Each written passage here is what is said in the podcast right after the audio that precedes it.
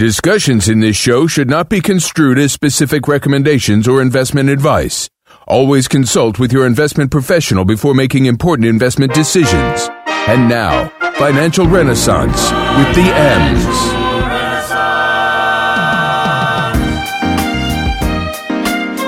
Good morning. You are listening to Financial Renaissance with the M's, where we keep our ears and eyes open to bring you the latest relevant information for you, your family, and your business and your bank account. Good morning. I am Emma Folks, and I had a very interesting week this week. I was reading um, an article in Fortune magazine, and I'm going to tell you all a little about it.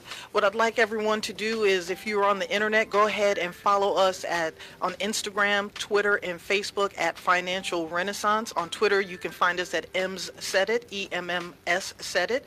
And if you want to take part in our in our show today, it's going to be a very lively discussion. You can text us or call us at 678-613-5857, and we are streaming live on Facebook at Sensation Station Network. Make sure you hit that like button. My producer needs to know that people like me.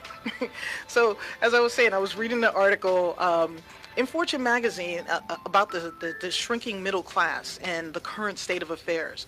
And then I was also looking at what was trending on Twitter this week, and it had to do with the new tax law, uh, the new tax code that was passed in 2017. And you know, what I gauged from it was a, a, lot of people are struggling. A lot of people are hurting right now. And it just really doesn't make sense. If you work hard, you have a full time job, and you're raising kids, there's no reason why you should have to have a part time job in order to pay rent or buy food or pay for your medication. So we're going to talk a little bit about that. I know some people are wondering, you know, wow, you know, how did my grandparents make it happen?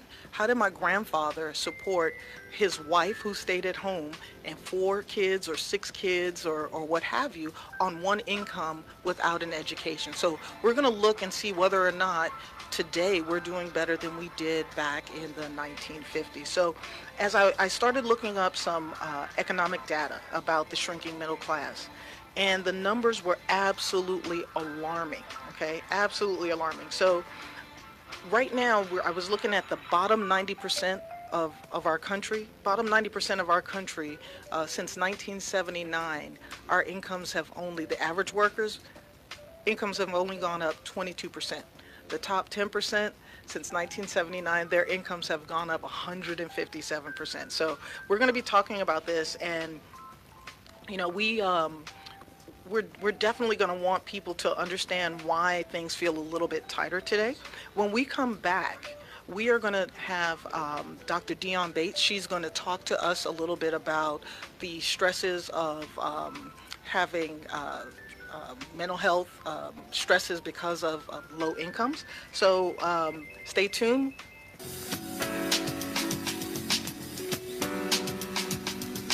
Are listening to Financial Renaissance with the M's. On the show today, we're discussing the shrinking middle class and the crippling of low wage workers.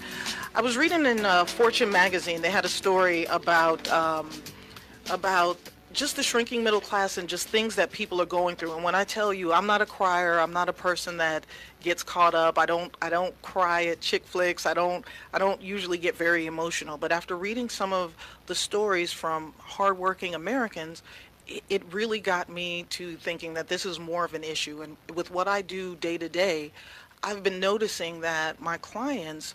Uh, their incomes aren't going up as much as they used to, and their bonuses don't look like they used to. Um, people used to get bonuses, you know, thirty thousand dollars, fifty thousand dollars, you know, things that really made a difference. You know, you could pay your kids' education with a bonus, and we are going from thirty thousand down to three thousand, two thousand, after taxes, four hundred, things like that. And so I really started wondering what what is going on. How is it that during the recession, the top one percent made off like a bandit and you know, the middle class still has not recovered.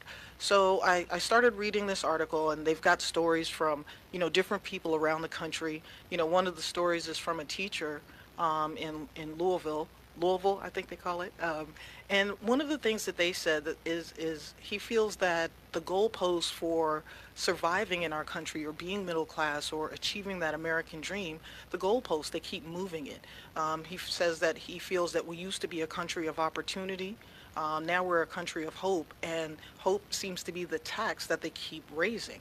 Um, people don't want to be poor, right? No one wants to be poor. No one wants to uh, have to go on government um, assistance for aid. There are some people, but the majority of Americans don't feel like that. And, you know, if, if for poverty, for people who are working hard, you have to look at yourself in the mirror your kids and, and explain to them why they can't get something and you are working every day. It's, it's been a struggle. Um, some of the workers also are looking at um, organizing or becoming a union, but they can't organize without the risk of getting fired. As soon as they start talking about organizing, it seems like there's an issue with um, uh, somebody telling and that person being let go. But I want to go into the numbers a little bit. Um, as I mentioned um, earlier, we're looking at the percentages. Okay, so since 1979, the bottom 90% of Americans, their income has only gone up 22%. The next 10%, um, their incomes 10, their incomes went up 157%. You know, that that's that's amazing. So with the 22%, the 22% um, increase for the bottom 90 is not even keeping up with inflation. Not only is it not keeping up with inflation, it's not keeping up with the rising costs of healthcare.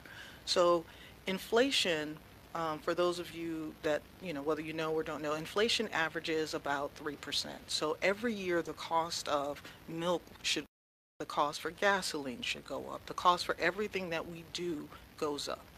Uh, the cost for healthcare and higher education goes up somewhere between 5 to 6% on average every year.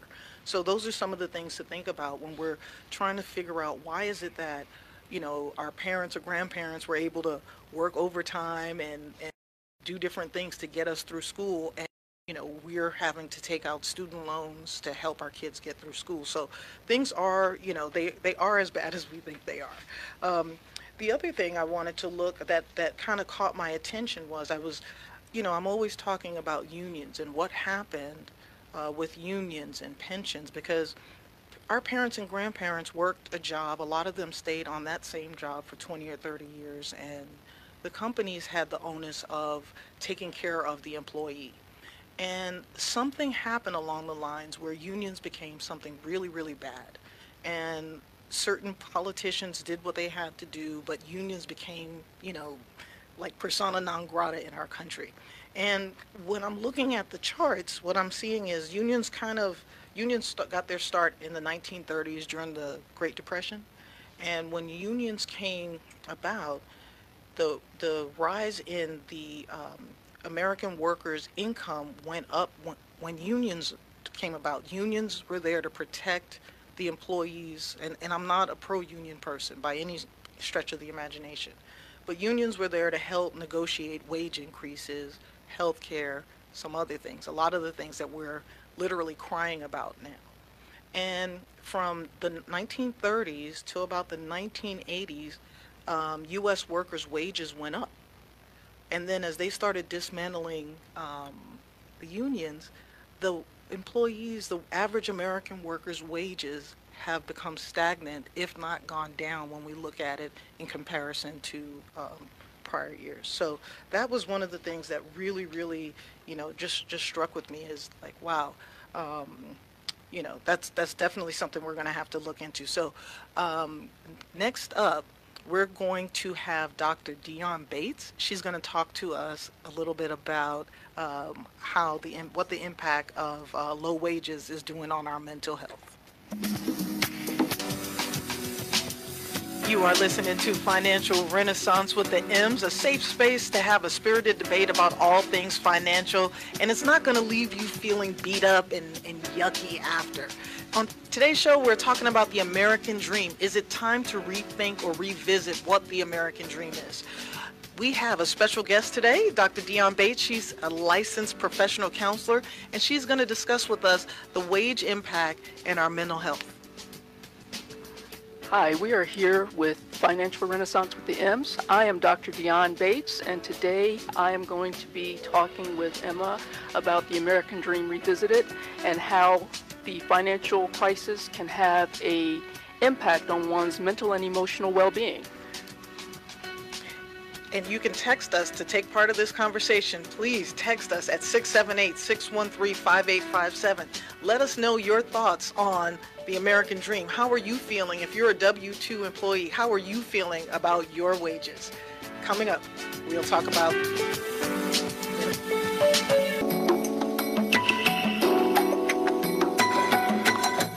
You are listening to Financial Renaissance with the M's. I am your host, Emma Folks, and we are so pleased today to have Dr. Dion Bates. She is a licensed professional counselor. Good morning, Dion. Good morning, Emma. How are you doing? I'm doing well. Good, Thank good. you for having me this morning. I am I'm ecstatic about having you this morning. On the show today, we are discussing the shrinking middle class, the crippling of low-wage workers, and the American dream. Why are so many of us living a financial nightmare? Yeah, so I called Dion. I, I, I was, you know, doing my research. I was looking at um, at teachers' pay. Actually, one of the things I told my son when he was going to college is, you know, as he was choosing a major, I said you can choose anything except being a teacher and being, you know, doing basket weaving or dance or something like that, right? And, you know, there were a lot of people that were upset at me about telling him not to be a teacher, but now I have the facts as to why. Teachers are paid less than everybody else. Uh, here's a chart of teachers' pay, and you see it's going down. Wow, Okay? yeah. These are the people that are responsible for educating our children, all right? Educating little American boys and girls, and they have the absolute worst pay in the country. And a lot of lobbyists and, and, and politicians, you know, they complain about increasing the minimum wage. Mm-hmm.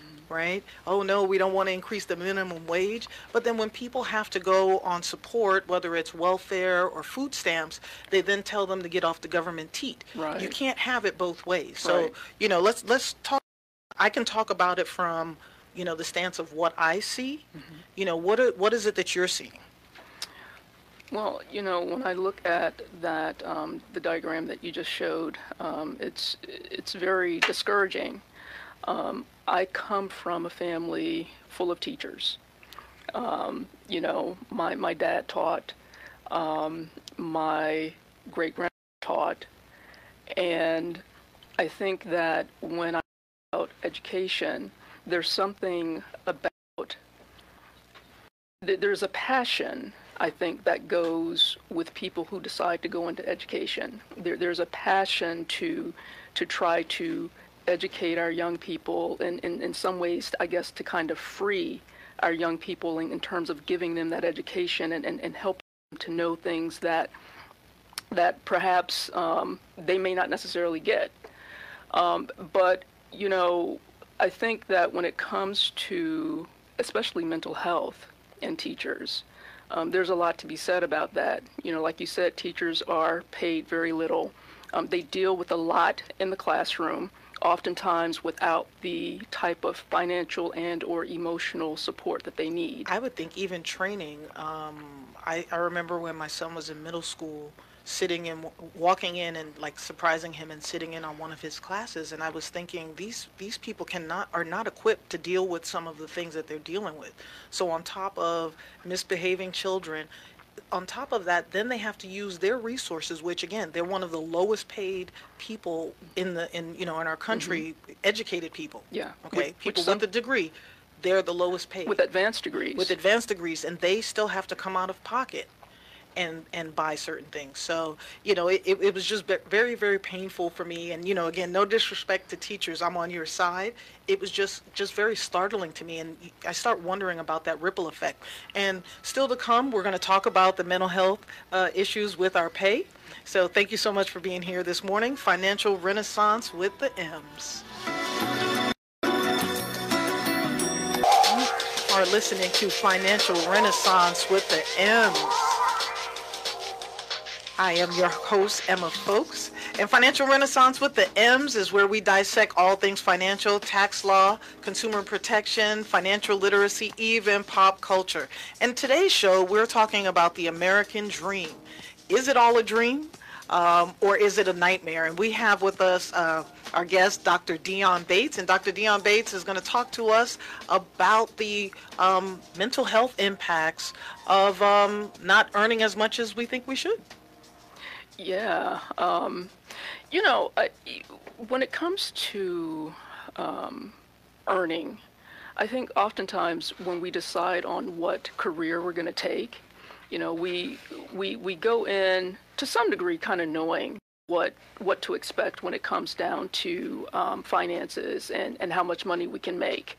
Um, when I used to be at Georgia Southern, I used to tell all my students, go to career development because over there they can talk to you about any kind of career you want to go into and how much you would make in that career. So go over there before you actually choose a major.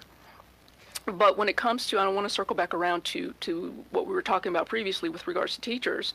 Um, there, there's there's a lot that goes into teaching outside of becoming educated to teach the children. It's kind of like you said before. You know, teachers are required oftentimes to go into their own pocket to pay for resources that they need for their classes. Oftentimes they are um, required to be do parenting, they're required to be therapists, they're yes. required to be doctors, they're required to be babysitters, required to do a lot outside of teaching. So when you add all of those things into what they are to just teach, and they're already being paid very little, it can start to weigh on a person, you know, especially emotionally and financially. Um, you know, I think that sometimes with our teachers, when you look at the amount of money that not only the amount of money that they make, but the amount of money that they're having to put out, plus feeling as if they're not really supported emotionally, um, it can take a toll on them. Or professionally. Or because professionally. a lot of times they do have issues and they're told to just deal with it, right? Right. And, and especially if said, just trying to survive. And when you're in the mind of trying to survive, you're really able to think about those things that really take you above the level. Yes. I see people who are in that survival mode. When somebody's thinking about they day to day, excuse me, it is very difficult for them to plan for the future or even think about the future because they're worried about their light bill or if they had something, for instance, and, and goes into caregiving. You know, mm-hmm. um, there are a lot of people who are going to be responsible for their parents. Right. If you're on right. very low income, and then you ha- also have to provide care for your parents. Right. You know, this this very you know I see it as just just just making people feel buried and and and overwhelmed because they don't have the finances things and, and and even from my standpoint i was very disillusioned when i left college. Um, i was supposed to go to law school right afterwards and i decided not to um, but not doing that I, I, I, was very disillusioned after leaving college and, and trying to get a job realizing that having a bachelor's degree was not going to help me get the job that i thought college prepared me to get and so I don't mind saying that my first job out of college, I was working for probably about $5 an hour um, living here in Atlanta. So that was very disheartening for me. Um, it was um, in some in some ways embarrassing because again, you know, you go to college to get a really great job. In some ways, it was very frustrating, and I think that there were probably some angry tones there um, especially when I had people saying, well, you know, maybe you need to go back to school. Okay, well, I just went to school and you told me getting this degree was going to get me this really great job and this is not what it's doing. And so imagine being a person who has gone to school, not only getting, you know, a degree, but getting advanced degrees. And there are a lot of people who have advanced degrees and they are having difficulty making ends meet. And so what happens with some people is that, you know, depressive symptoms start to set in. Um, there is the the fact of feeling embarrassed about the fact that you're not able to make ends meet. Um, feeling frustrated over the fact that for many people who have these student loans, they can't even afford to pay these student loans. And so when they think about this debt that they have, um, and, and this low paying job that they have, it becomes a snowball effect where, you know, the frustration level goes up. Um, and it can really start impacting how a person sees themselves um, their self esteem, um, how how even they see, you know, their value even with the that they're doing. Let me ask you this: Do you know what the uh, federal minimum wage is? I do not. All right. When we come back, we are going to talk about the federal minimum wage and when was the last time they increased it. You're listening to Financial Renaissance with the M's. We're talking about the American dream. Is it time to rethink this? You are listening to Financial Renaissance with the M's. I am Emma Folks, and I have Emmanuel Glaze, the MNM. We are in the house. We are discussing this morning an important topic, um, the American dream. Uh, why are so many of us frustrated? And uh, shout out to uh, Roxanne Kali. She texted us to tell us that this was an important topic. Uh, before the break, I asked you a question, Dr. Bates. I asked you if you knew what the minimum federal, what the federal minimum wage is. I do not. The federal minimum wage is seven dollars and I believe seventy-five cents, Wow. something along those lines. Yes, and the last time that number, the last time the federal minimum wage had been increased was in the year 2009. So in 10 years, the hmm. federal minimum wage has not gone up. So remember that five job I told you I was working? Yeah. That was back in 1990 through 92. Okay.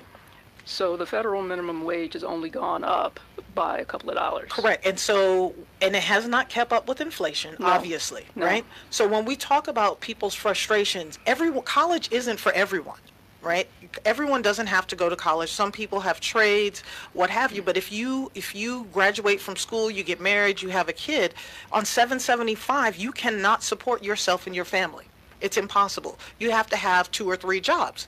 But how do you a parent that has two or three jobs to be a good parent to their kids. So you you you you can't have it both ways, in my opinion. Our society demonizes people for not uh, making enough money, but they don't want to pay people enough money, and then the society is upset when these kids are out here robbing and stealing. Because that's when I think when I see stuff happening. The first thing that comes to my mind is, well, who's your parent? Because I want to bust your parent in the face for you, you know, being out in the streets. But in some cases, it's not the parent. If the parent's not there because they're trying to, you know, keep money, food on the table, keep the on, then there's all these other people that influence. It. So we need parents. Yeah, we need parents to be at home after school taking taking care of their kids. Uh, one of the things that um, I was going to bring up was the new tax the new tax law, right? There was a, an American um, conservative adv- tax advocacy group called Americans for Tax Reform, and before the new tax law changed, they said that 90% of workers should have a higher take-home pay as a result of the tax cuts. Hmm. The White House in October of 2017 said that every worker, every household on average should get about an extra $4,000. I've been looking on Twitter, and that's n- does not seem to be the case. As a matter of fact, the IRS has come out and said that since people have been early filing, people are bringing in uh, uh, 8% less than they normally have on their refunds. Wow. And some people that typically get thousands of dollars in refunds are only getting hundreds of do- hundreds of dollars, or they're owing. So you're going to get a lot of calls. Uh, because there are people that used to use their tax return, um, tax refund to pay down debt or to, to, to fund their savings. You know, what does what does a person, a, a, a, a, an adult with a family, how do they deal with the stress of of doing everything they're supposed to do and it's still not being enough or not not even being respected in our society? Because if you you know we're in our society, if you don't have money, we look down on you. Right, right. Um, and I think that there are a lot of um, dynamics to that. You know, are we talking about someone who is married or partnered? Are we talking about someone who lives alone and is raising children on their own? Um, obviously, if there's more than one income coming into the home, you're going to be better off.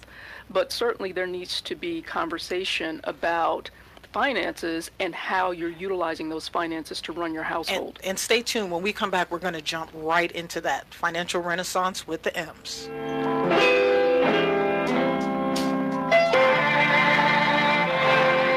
Are listening to Financial Renaissance with the M's, and we have a hot topic. Our social media is blowing up. We are talking about the American dream. Is it time to revisit it? before the break, we were talking about. Before we um, get there, before we get there, let me make sure if y'all got questions, you want to talk to us, go to our, let's you know, our, call us at 678-613-5857. That's 678-613-5817. Talk to us. Facebook, Twitter, IG, Financial Renaissance with the M's. Even if you listen to the show or you're seeing the show right now on the Sensation Station Network Facebook Live page, comment there. Somebody around here, we'll get to it. We'll of get to it. There's enough of us in the it. room. So Emma, keep going with what you're going with. I think today people really want to know because this is the discrepancy in money, the American dream. I think it's a great topic. So y'all are here driving it. Go ahead, keep going. Yeah, yeah, it. I know. We we talked a little. We we talked in the beginning of the show a lot about you know co- people with a college degree, but but let's let's let's go to some statistics. Um, in 2018, the numbers of people with a college degree between the ages of 18 and 64 is only 31 percent. There's a lot of people in the country without a degree. Okay. And if you don't have a degree making a decent income, back in the day, people, you know, we had the GM people, we had the car people, we had Right, right. people who make a decent living and send their kids to school, you know, do, you know, take them up, up and out. Um, But without wonder- a college degree, it's not like that anymore. I wonder though, with with those stats, how much.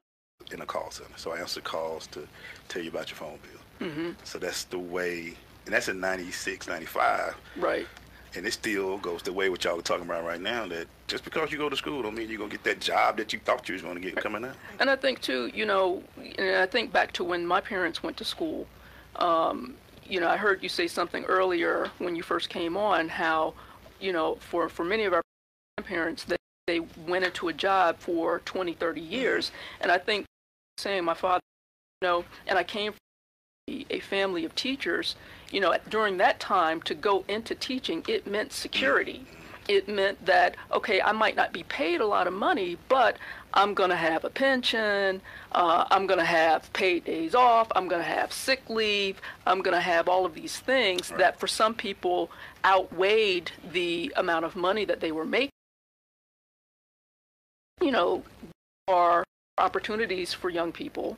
Um, young people are seeing that again. Just it doesn't necessarily mean that you're going to be able to come out and make the money that they want to make Right. um, because, and, and it can be very disheartening when you go to school you come you're not able to earn the amount of money that you thought that is going to help earn Yeah, one of the things I do with my family when we go places, like, you know, we're not getting customer service or we just feel like we're being less than. One of the, I, I, I, I'll tell my wife, you've probably, or I'll tell my son is how much money that makes. You don't know how many hours they've had to work. right. Like, it, it's, we're blessed, you know, because of the careers that we have, Mm-hmm. um, and, and we have flexibility. But when you don't have that flexibility and you're tired or you Mm-hmm. can't take your baby to the doctor because, you know, your supervisor told you not to, you're going to get a different level of, of service, Service. from people. Right. And, and, I, and I really, really struggle to, to always remember that, not to take it personal because, I mean, I don't know how I would be if I were in that, you know, in a similar situation. you know i heard another financial advisor say that the purpose of money is for people to feel secure and you know when you think about you know going to work every day and you come home and you look at your paycheck and you're still fearful that you're not going to be able to pay this bill or pay that bill or be able to send your kid to after school or um, or or even be able to put food on the table. You know it's like well what am i working for? What am i earning money for? Because i don't feel secure. Yeah, and it makes you kind of want to live off the grid, you know? That's why when y'all you talked about the tax code, the new tax code, and people not getting the taxes that they thought they would get, for people making these minimum wages or these jobs, that refund is what they kind of look for to help them Yes. in situations. So now with these new tax codes or the Trump codes or the Trump tax code they're talking about, I'm not getting as much as I used to get. So now the thing I kind of could count on. Right, right. Working these multiple minimum wage jobs, I can't even count on that no more. Yeah, and so one of the things that, that they're that they are looking at and and it's being introduced in different parts of the country is actually raising the minimum wage to fifteen dollars an hour. And that's still not enough, right? But if they wage if they increase the minimum wage to fifteen dollars an hour, they're gonna look at doing it over time, but it's at least a start. And and we have to have that that conversation. As a business owner, Um, I've heard other business owners complain about paying people $15 an hour. Oh, you don't need $15 an hour to, to, to flip a burger, or you don't need $15 to answer the phone. And I say, as a business owner, if you can't afford to pay someone $15 an hour, maybe you should reevaluate how much you're paying yourself or whether or not you need to hire someone. You- you- We cannot pay people less than their worth. A, a, a a person should have one job and be able to raise their kids and live safely. People uh, should not be indentured servants. Y'all remember in the nineties? What you did you remember? You said you said five dollars an hour. That was close to minimum wage then. So in two thousand eight or nine, Nine, 2009. we just get to seven seventy five. Right. Seven We didn't because even double. we didn't Right. even double. Right. And the, the, the, the funny thing is with minimum wage, the, the amount that people are gonna need to be making by 2024 is like $18 an hour, 20, depending on where you live. And it's not a coastal elite issue. I mean, we're talking about middle America as well. Uh, middle America, whether you're in Iowa or Arkansas or wherever you are, if you're a, a single person, not even with kids, you're going to need to make about $17 an hour in order to keep up with inflation. So there are a lot of conversations that we need to have with our politicians. There are a lot of conversations that we need to have with CEOs and boards of directors about pay. Um, but I do have a, a cool story. Okay. It's not all doom and gloom. So it's, it, this is the tale of two cities. Okay, two two cities. One is going to be Minnesota, and the other one is going to be um, Wisconsin. And Wisconsin, you know, was led by Governor Scott Walker, who I think looks like that little boy from Deliverance with the banjo. he looks like that little boy grown up. No offense, Why, but yeah, offense. I gotta think about Um, so what happened is Not no the offense, the no offense, but but but be offended. The um the the state of Minnesota they increased their minimum wage. And what has happened is by increasing, they're a more progressive state. By by doing that, medium wages uh, for men went up by 1.6 percent. In Wisconsin, it went down, and Wisconsin is a conservative state. Right, okay, very. so this is not a political thing, but this is just this Just is just looking at what facts. got, right. Two cities. So looking at median wages for women went up 5.4 percent. Um, in Wisconsin, didn't even go up a percent. Median household income up by 7.2 percent.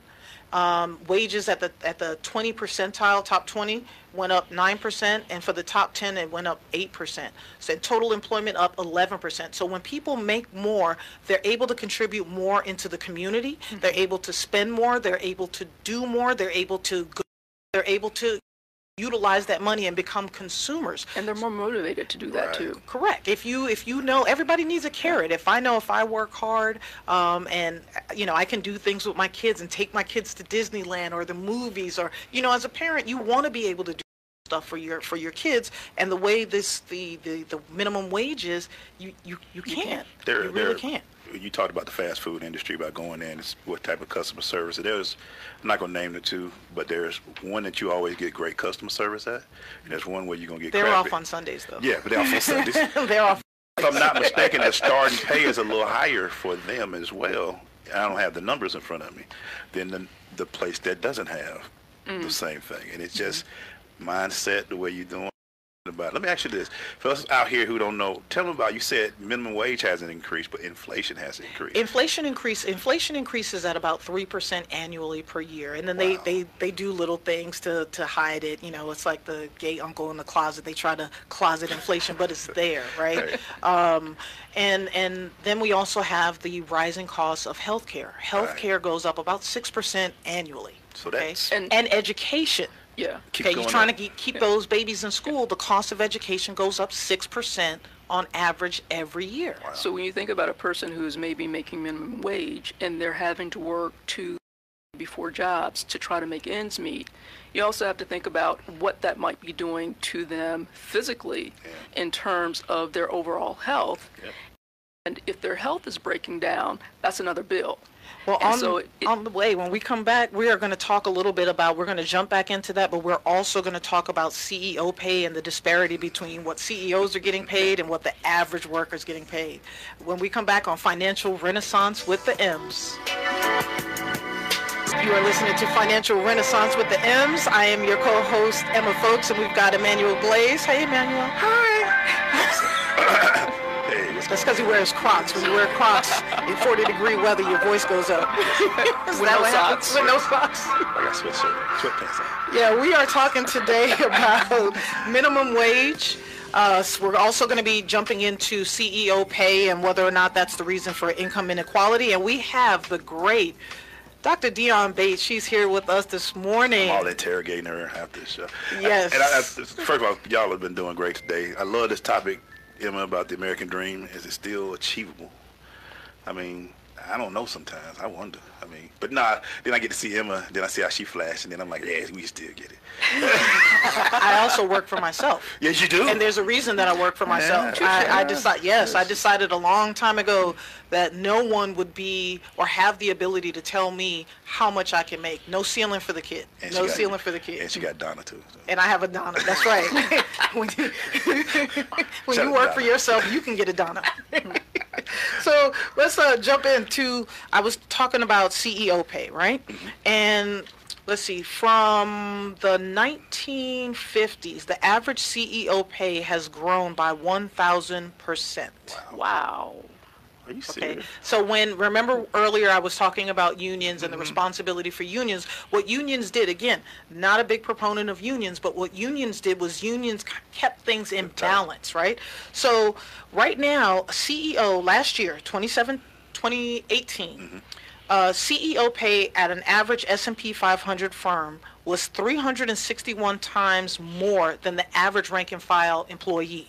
Or, in terms of money, real dollars, we're talking 13 million a year more. Let that sink in, okay? So, so when we look at what's going on, there is definitely something going on. There's no checks and balances. And again, we're a capitalistic society, and that's fine. But we have to have like all of it. We're like an inverted triangle right now.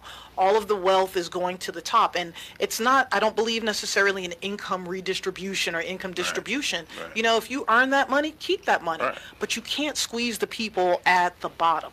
You know, when you Right. squeeze the people at the bottom, that's where we start having, you know, some of those so some of those like mental a, health a bad issues. toothpaste thing. You know, Correct. You squeeze from the bottom and it's getting big up top. Yeah. So what do you what do you do? And tell us a little bit about your practice. Sure. Um, so I have a private practice. So I'm, I'm like you. I'm in business for myself, um, and it's called Self Solstice LLC. Uh, it's located in Marietta, Georgia, and basically, um, Self Solstice has been around now for full time about three and a half to four years. I moved the practice from South Georgia to Atlanta, and I work with adults, um, general mental health issues, whether it be stress, depression, anxiety, um, mood mood concerns. Um, transitions, LGBT issues, and things of that nature. So, just pretty much general mental health concerns. So how much of the people that you talk with, money is a big part of those concerns? Um, probably most of them. Probably most of them. What about? Um, I, I see it a lot. Um, during the recession, a lot of people got laid off, and the people that were left at the companies got squeezed to the point where they were doing the job of two or three people. You know, are you seeing the impact of people who are like overworked and you know just just stressed out? Not only overwork, but it's it's coming out in anxiety. So, you know, they can be at work and may have worked on this job for maybe 10, 12 years and they excelled at it. They did really, really well. But then when the company downsized and they ended up with two or three other positions or the um, the department department that they were in they ended up merging that department with other departments and so now they're over all of these departments then it also increased their stress level um, it increased the amount of hours that they have to work which increases you know the the amount of physical distress put on them it increases the amount of time that they're away from their families and so it, it becomes a snowball effect Yeah, I don't I don't understand corporate America, and you know, I, and and so again, forgive me for everyone, but I'll, I'm gonna have to say what's on my mind. You can't, to me, in my opinion, you can't have someone on call and you're not giving them enough income to to pay their medical bills. Yeah. Okay. There's no reason, you know, when I'm talking to clients and I'm talking to friends and they've got two phones and they've got to answer emails first thing in the morning. Right. If I'm not making, if I'm not getting an increase of at least 6%, uh, annually, you don't get me on the weekends. You don't once I once I leave the building, that phone can stay in the drawer for all I care. You don't get my quality time with my babies or my family. Well, what happens is a lot for somebody who happens to be in it. You feel kind of like if you don't, you could lose that job. And when you're in a recession or been through a recession, you got a little fear in you. I think people are, still have PTSD over the recession. Exactly. I really, really do. And I they- really, really and do. corporations kind of hold that on you too. Yeah. Oh, oh well, you don't want it. Guess what? There's a lot of There's a lot of other that I, people I who think do it's want I think it's time I think it's time for pushback and and you know when we when still to come we're going to talk a little bit about some of the solutions and some of the ways that we can possibly level the playing field. Um, you're listening to Financial Renaissance with the M's.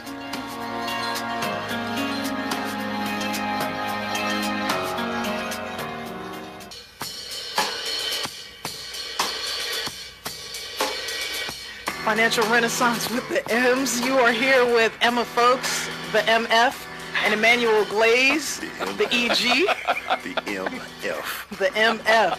Listen, this is a great conversation we're having this morning. Go ahead and text us at 678-613-5857. And if you're watching us on Facebook Live at, what is it, Radio, no, at Not Dumbed Down, or Sensation Station Network Right. is where you, You got it. yes. You could, Go ahead and put your comments in and don't forget to like, because I'm gonna put a picture with her with the MF on the The. MF. listen, listen. We are talking about today um, the American dream, and is it time to Very revisit? topic. Is it time to revisit it? And what we're going to be talking about is the rise of the C-suites. Mm. Is it responsible for income inequality? And you, don't you want to ask me what the C-suites is again? You know, it, it's, look, there's a story behind this. Real quick, five seconds. Emma said that, and I gave her this blank look, and I was like, huh? Sounds like, what is Emma? What is- MF. what is C-suites? All right. So C-suites is is the is the executive level of a of a company. So that's where your chief executive officer sits, your chief financial officer. And you know, in the 70s, there were usually two or three chiefs uh, of a company. But today, you've got a a chief uh, technology officer, a chief marketing officer, a chief auditing something something or another, and all these you know chiefs. And these people have really they've negotiated really really nice packages. Right. And Okay. you- usually when you get up in that, you like CIO, CTO, COO, CEO. That's just amazing because you put that chief in front. Oh yes. What do, you, what do you think? I don't know if you know this number. I always like to like to test you. What do you think they usually make, or what are their salaries like for those to have that C in the front? It those depends on it depends on the company. It could be Uh-huh. anywhere from 250 up into the 1000000s Up into the millions. The, the the thing about them though, you know, you were we were talking about people getting fired is a lot of the C-suite people, especially the CEOs, the average package for a CEO when they get fired, all right, you're not doing a great job, you got to go, is 48 million dollars to say bye-bye. Okay, most people don't know enough that when they're getting let go that they should hire a lawyer to look at their contract and to negotiate their exit. Okay? Talk to a lawyer, an employment lawyer, a business lawyer. If if you know your job is, you know, doing something a little weird, you want to talk to a lawyer and see if you can negotiate an exit package for yourself. It won't be 48 million, but you should never leave a company if you've given them your time. Mm-hmm. Like I, I'm a fighter. I'm a fighter, and I believe if I do the right thing, if I do right by you, you should do right by me. And I think corporate America, it's time for corporate America to, to, to stand up. I actually had a client who did that. A company let him go, and he didn't take their package. He had a lawyer to look over it, and it took several months for them to settle. But he finally settled with his company. He got much more than his package initially um, outlined for him to get, and I, I think that it it spoke to how much he valued himself and how much he valued his worth for that company. Yeah, corporate America like grinds you down, right? They just grind you down to the nub, and you know, then they leave you feeling like nothing. And to me, the way to get that back is to just say, hey, you know, I don't, I'm not trying to get rich. I'm not trying to get something that I don't deserve, but you will pay me for my time. I think Right. both of y'all brought up a great point. The value of yourself in this whole Yes. process. Yeah. We get to the point where we think we got a job, we just are our job, but you're not.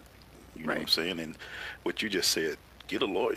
Get a You know what I'm lawyer. Just don't take the package aside because it sounds like, oh, I got six months paid. No. Well, but the flip side of that too is when you do get a job and you should have a lawyer look over the contract. Well, that's the other thing, you know, about getting a job. Like you said, we think that just because we get a job, you know, we're set. But, you know, a lot of times what we don't realize is that when we go into interviews, they are interviewing us to see if we are a good fit for their company. But oftentimes we don't realize that we're also interviewing them to see if the company is a good fit for us. You know what I say to that? You know, because a lot of these think tanks that I look at, you need to look at the board. You need to look at who's in the C-suite. Do people look like you? You know, will mm-hmm. they value you? If you don't see people that look like you or people that you know, you know, don't get upset when when things aren't so easy. You already know what you're getting into. You, know, you, you talk to C-suiters. What do you think the difference in mindset of a C-suiter and a regular, I guess not regular, but a person who just gets a job at the lower level? They, their mindset is different than ours. you know, I don't, I don't, you know, how do I say this? There are different people on this earth that are here to do different things, mm-hmm. okay? And, you know, I don't like looking at someone that's in the C-suite and say, well, this person is, you know, the way they think and what they do, et cetera, et cetera, makes them better than a person who is a lower wage earner. I'm not saying better, but the mindset of they value who they are. Oh, definitely. And we should value, or whoever down But there you're should value us. celebrated at that level. Right. You're not celebrated down here. When you're not celebrated and you're looked at as being expendable, Mm-hmm. you know, then how do you have a value or self-worth? But I think that's what y'all are talking about right now, making sure that you just don't sign a paper Yes. just because you're thinking I need to get this job. Yes. Yeah, Value I- yourself. Yeah, I think it also kind of depends on the culture of of the business, um, the mentality of the business. You know, there's some there's some companies that you can go into, and they value employee worth. They they really value their employees.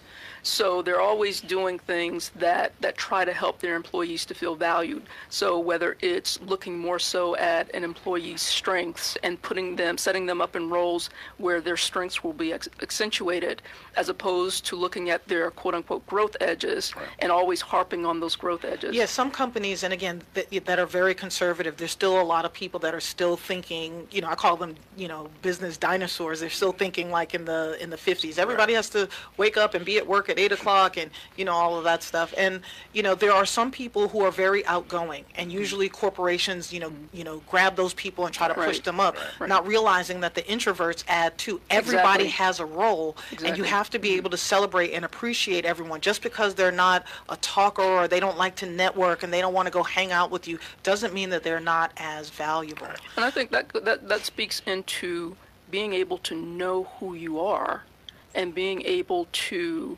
appreciate what you bring to the table. Uh, I'm an introvert all day long, but I also know that being an introvert, um, I had to learn to be okay with that. That there are a lot of strengths that I have that my extroverted friends um, or my extroverted colleagues may not have. Right. And it doesn't make one better or the other. It just means that I know who I am and being able to use my strengths to work in collaboration with someone else who might be an extrovert and use their strengths so that we can make things be better. Well, on the way, we're going to talk about the Dodd-Frank Act and how this is going to help with CEO pay versus the regular person's pay uh, on Financial Renaissance with the M's.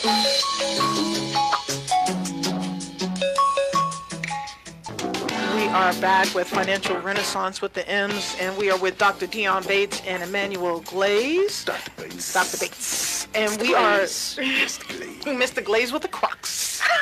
And they're comfortable. Are your feet ashy? A little bit. Don't look at them too hard. Like, how do you wear those shoes? Bad enough. Oh, the benefits of doing radio. Yes, if nobody has to see your feet. That's why I stay on this side right. Keep your feet down. She got to do it. Because when I went. Well, anyway, shoes alone. So Let me ask you this, though. Let me ask you this. Let me ask you this. Let me ask you this. What are we about to talk about right now? We're about, we're about to talk about the rise of the C-suites and whether or not um, it's responsible for income inequality. And the, you know, whether it is responsible, not responsible. There's so, I mean, this is just such a complicated, um, it's such a complicated topic. It's there's not just one answer. There's many, many answers. And one of the things um, that I that I like, um, there's the Dodd Frank Act that a lot of conservatives hate. Um, they hate acts, and it was one of the things that that came about during the recession to just kind of keep hold on everything so we don't get back into that, that trouble again. But one of the pieces of the um, Dodd-Frank Act is that starting this year or last year, CEOs now have to disclose the pay gap between them and the median employees. So we're going to see the, that disparity between what you make, what the uh, CEO makes at the top and what the lowest worker makes at the bottom. And Harvard um, Business, um, they did a study, Harvard Business School, and they found that U.S. consumers are willing to pay more for everything, from toilet paper to TVs to, I mean, you name it. They're willing to pay more for companies where they know that that, that gap between the CEO pay and the lowest workers' pay is is is not as is not as high.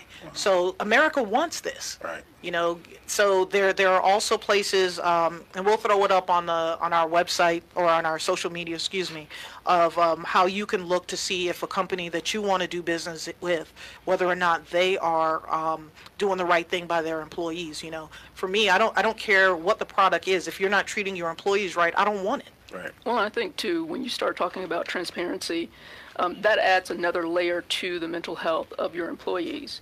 Because when you can have leadership that is transparent, I, I think it's a rippling effect throughout the company. You become transparent about salaries, you become transparent about policies, and so everyone is in the know on that, and it, and it makes people feel like, okay, I'm included in this. Yeah, I just feel like it's an antiquated way of thinking. Like we we're in the 21st century now. We just need to we need to evolve, and and these people need to evolve um, with us. You know, it, it's uh, it, it's very frustrating for me when I see people. You know, in my day day to day work, I help people plan for retirement and their kids' education. And you know, this is annual planning time, and when I ask them if they're getting a an increase, and and I hear you know a thousand dollars, three thousand dollars, and the cost of everything else has gone up by so much you know how do you it's just a, it's just very very difficult right now. And so i'm even having conversations with people about rethinking um, what we're doing as a country. You know we used to live in the same house with our parents our grandparents. Um, you know there'll be three generations in a household and we may need to revisit and, re- and, and start to think about these things. Um, my wife and i talked before about letting our son move out way ahead of time once he graduated from college and we, we need to start rethinking these things because if our parents can't afford their retirement um, you know, we're not going to be able to afford to save for our retirement and help our parents and pay for our help our kids, you know, pay for college. So there's a whole lot of rethinking that needs to go on. Yeah. Do you feel like when, when when you talk to your people and you talk to people about this, Emma? Do you? What are some of the reaction you're getting? Do you see? Is it is it is it? And the reason why I'm asking both of you is it more of a fear now? Is it more of a we don't know how to that that day to day? It just feels different now. Like when we grew up, we felt that you retirement was a great thing to look forward to. Now you're like retirement. am- Can I retire? Right. you know. Uh, people are frustrated because they felt like they were sold a bill of goods. You know, um, if you had a million, if you have a million, you just need to save a million dollars, and if you have a million dollars, you know, you're going to be fine. But if we look at a million dollars and the rule of thumb, and I don't use this, so I'm not advising this at all, but the rule of thumb is, you know, you take 4% off of a portfolio, and that's what people have to live on. 4% of a million dollars is 40,000. And if you have a person that's making 125, 150,000 dollars a year, they've saved a million dollars. You know, they're going to have to really change their Drastic. lifestyle. Drastic Okay. change. But then to both your points, you know, when you have people who they've worked all their lives and then they're they're they're trying to get to retirement and then they realize that their that their children still need to be taken care of or even their grandchildren need to be taken care of or their parents need to be taken care of you know it, it sometimes means that okay maybe i can't retire right now Right. because you know i don't know how i'm going to take care of all of this Wow. Well, we're living longer, so you could, you Yeah. can work another five years. Well, but for some people, though, I, I think that, you know, when it comes down to planning how those people are going to be taken care of, there needs to be conversations around that. Yes, and when we come back, we are going to talk about the five things that I saw happening in the country this week financially that I have to get off my chest. Get it off. Okay. Emma knows money. Hey man, we're back. First off, shout out to Miss Wynn who just joined. That says she loves the topic that we're talking about there. Join into the comments, man. Give us your comments. But right now, she's got this knowledge. She's about to drop it on you. It's Emma, the MF, knows money. Emma knows money. What's going on, Emma? What's going on? So this week I'm going to do things a little different. I'm going to talk about five things that happened this week financially that kind of, you know, got me going a little bit. So the first was Wells Fargo. Wells Fargo was in the news again for messing up people's paychecks. So I've got all kinds of comments about it, but I'm not going to say anything. But Wells Fargo, get it together. Get it. Uh, second thing that happened this week that I thought um, was, is really important. Democratic Senator from Oregon, Ron Wyden, I believe his name is, he introduced Bill S-420. What do you think that's about?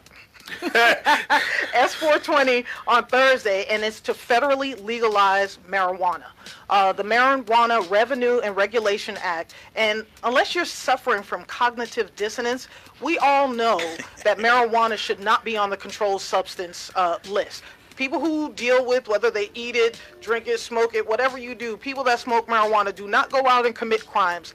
They laugh, they get hungry, and they get sleepy, I believe, right? Okay. So um, M- Michael Cohen, um, the president's lawyer, he's actually going to do less time than Michael Williams, who got pulled over um, and had less than an ounce of marijuana on him in, in 2014. Wow. Okay. So it, it's time for us to, to, to change this. So call your representatives at 202 224 3121 and tell them to pass the Marijuana Revenue and Regulation Act. For us here in Georgia, that could be our greatest export.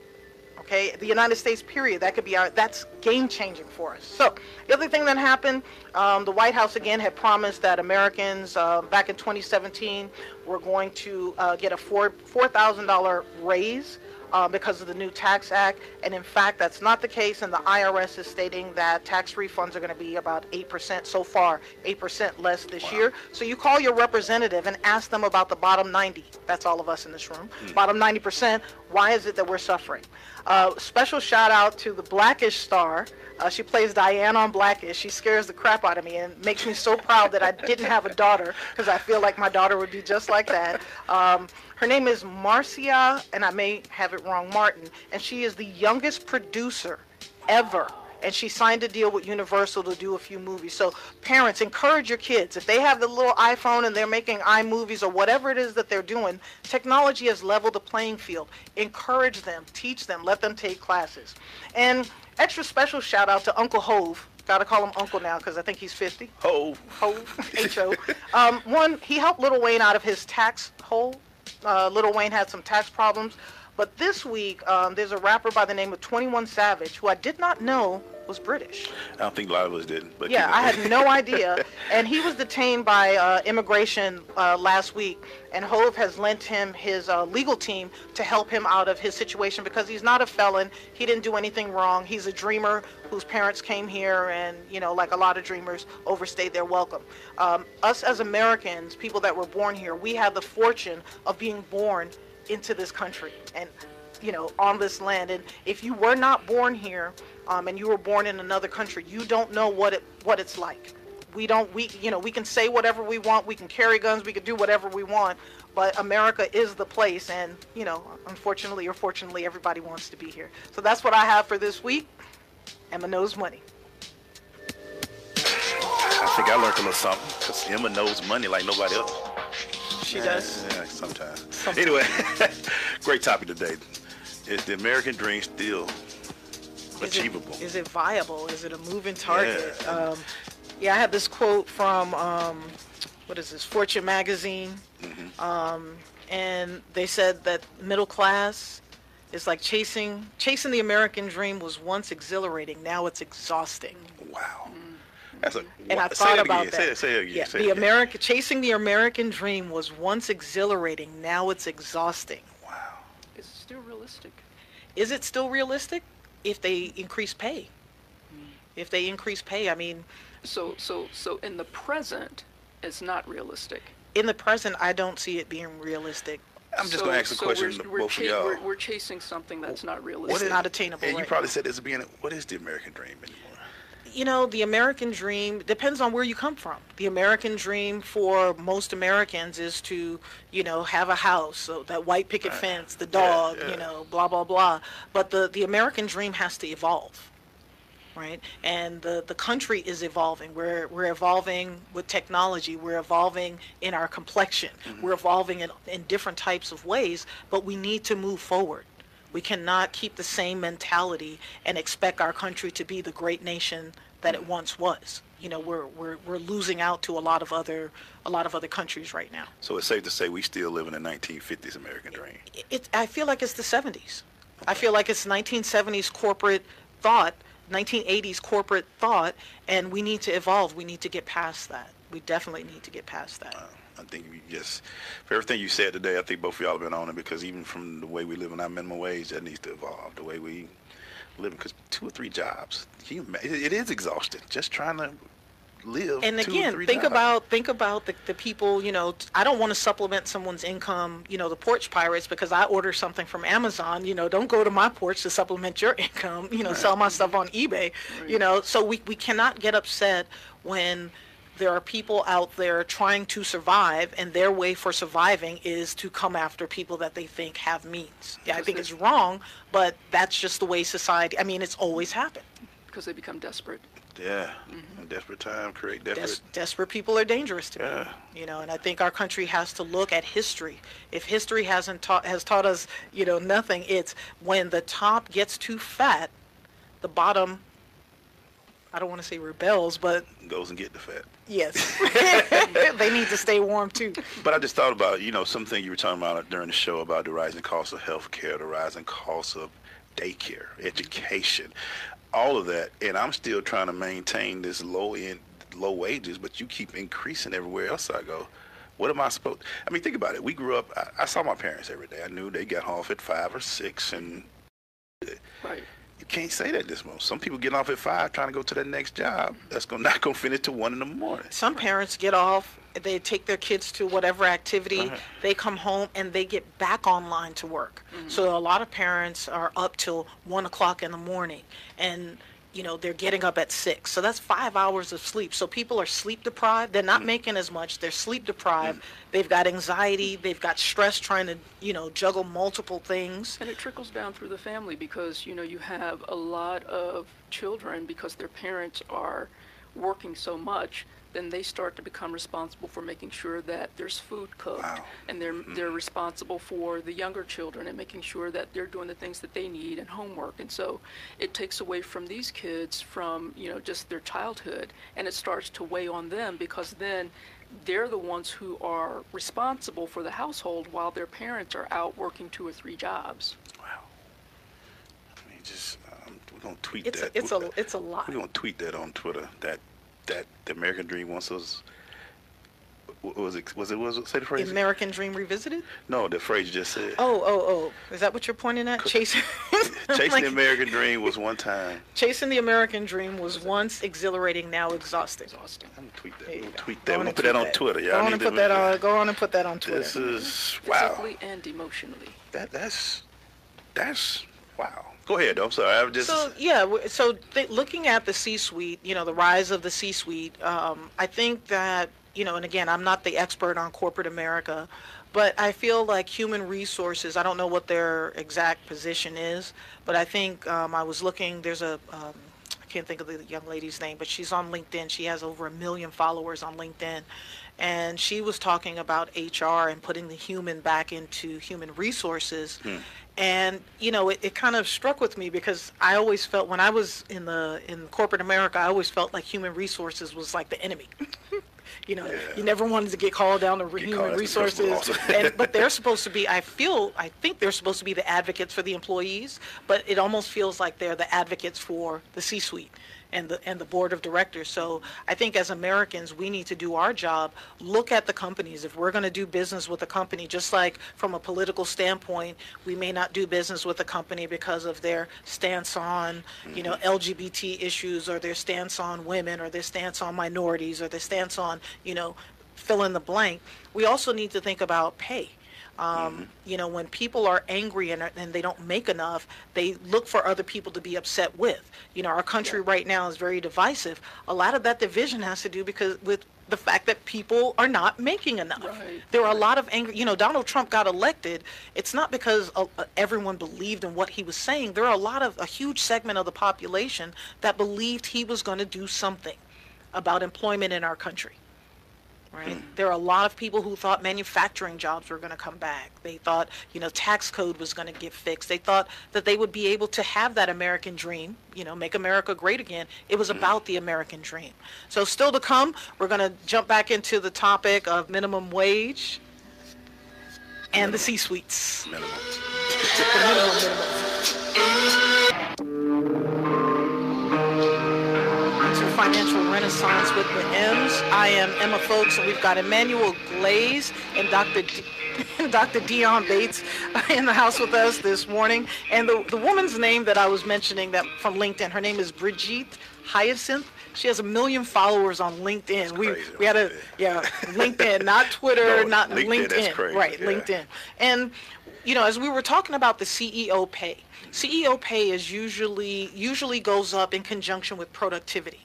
And corporate company productivity has excelled over the last 30 years. Absolutely. Okay, what has not excelled is the average worker pay.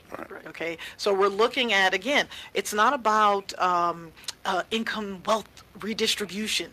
Nobody wants what you know CEOs have. We don't want what you have, but people need to be able to take their kids on vacation, at least once, twice, three times a year.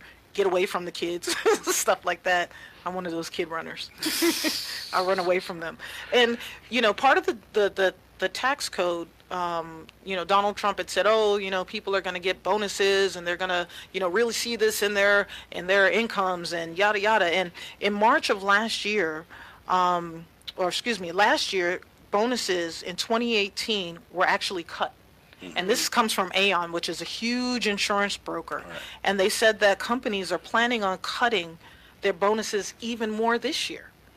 So where is the money? It looks like a lot of corporations, and again, per some of the studies I have, it looks like the corporations from all the monies that they were able to bring back into the country, they're holding on to it, but it's not being, it's not going to, um, to the employees. I think people need to understand that corporations aren't losing money. No, no, they no. just decide how to distribute the money, which means instead of giving these big bonuses out, we're just going to hold on to it a little bit more. And you know, once they hold on to money, they're going to make more money on it because of other things they're doing with Yeah, it. Yeah, and So- during the Obama administration, the Obama administration had come down with a law that said if you were um, not a manager, then you should not be an uh, what is an exempt employee. Like you couldn't be salaried. Right. So that afforded a lot of people for about a year or two to get overtime if they worked over 40 Right, hours. right. And I believe it was last year. Of course, the Trump administration stripped that away. But overtime was another way that. You know, instead of getting another job, that was another way for families and parents Exactly. to make a little extra to pay for, you know, a trip for their kid or to pay for college or to pay for different things.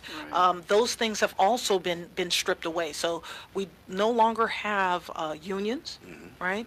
And when unions went away, pensions went away. Mm-hmm. You know, so so funny how that all happened. So unions went away, pensions went away, overtime, double time, time and a half, working on holidays, all of that stuff went away. And that's how a lot of people used to make that extra money to do those things for their family. Wow, that is a great connection because you're right. You know, people say I got to work in five hours. That's time and a half. Once you go over so many hours, that's double time. So Correct. people start asking, well, what am I working for? And Wow. and, and, and for so many people, their their their job is, is, is a part of their identity. Mm.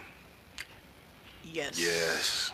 It is. It's like an athlete. You know, for athletes, their sport, the sport Well, that they're what they involved do, in yeah. i- is, what they do. And when you are, when you go to school and you do, again, everything that you were told to do to become successful, and then you look at your, your bank account and you're living to paycheck to paycheck. Um, I can't remember the exact statistic, but I believe it's um, 80% of people who are making up to $150,000 a year are living paycheck to paycheck or are one paycheck away from financial disaster.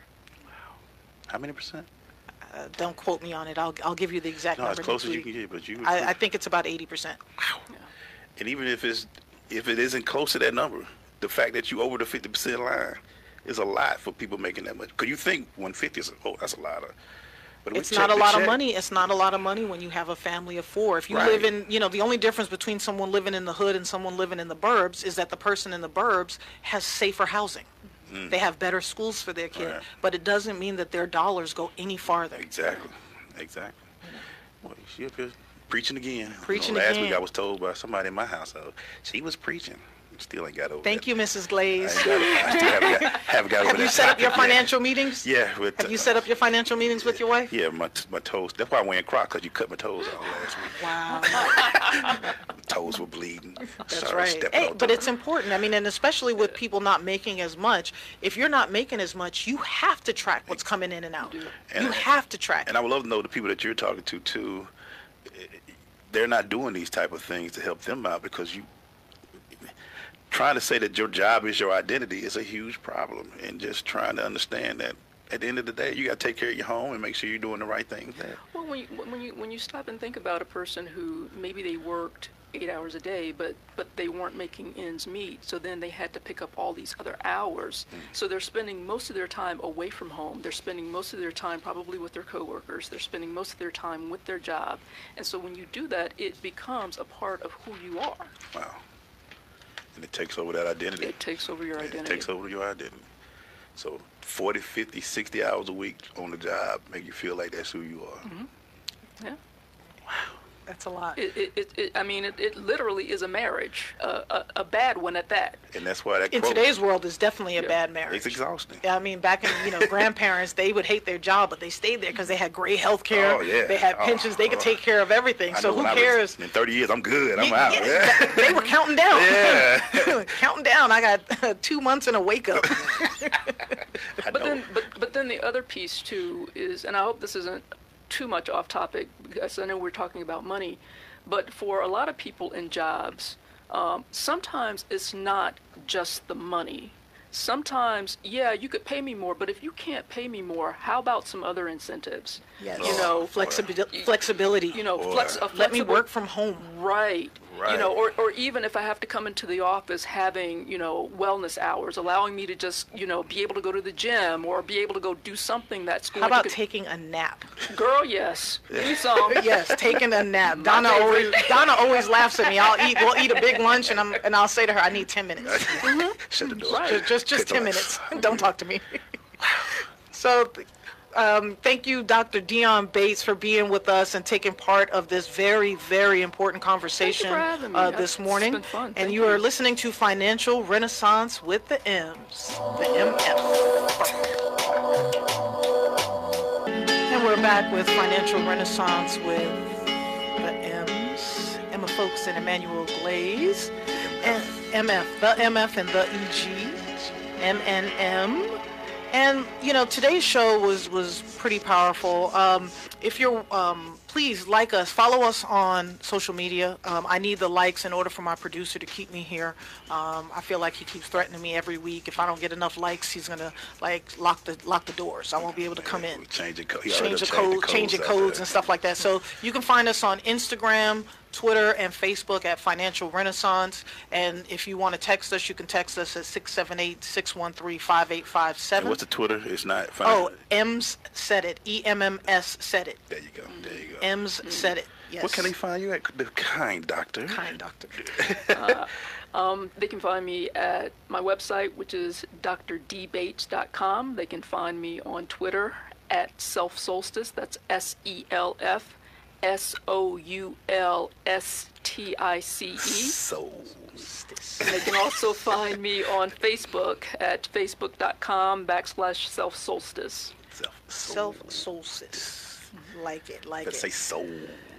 So he- here's what I want to leave everyone with this week. All right. So for people who are have been at a corporation, and you know, there are some people who have been at companies for 10 years, 15 years, although it's it's more rare. But a lot of corporations want to get rid of people who have longevity with the company because they want to pay someone else younger and a lot less. So if you are offered a package, that first time the company starts offering packages, one, that's usually going to be the best package, so you want to look at it, but have a lawyer take a look at it.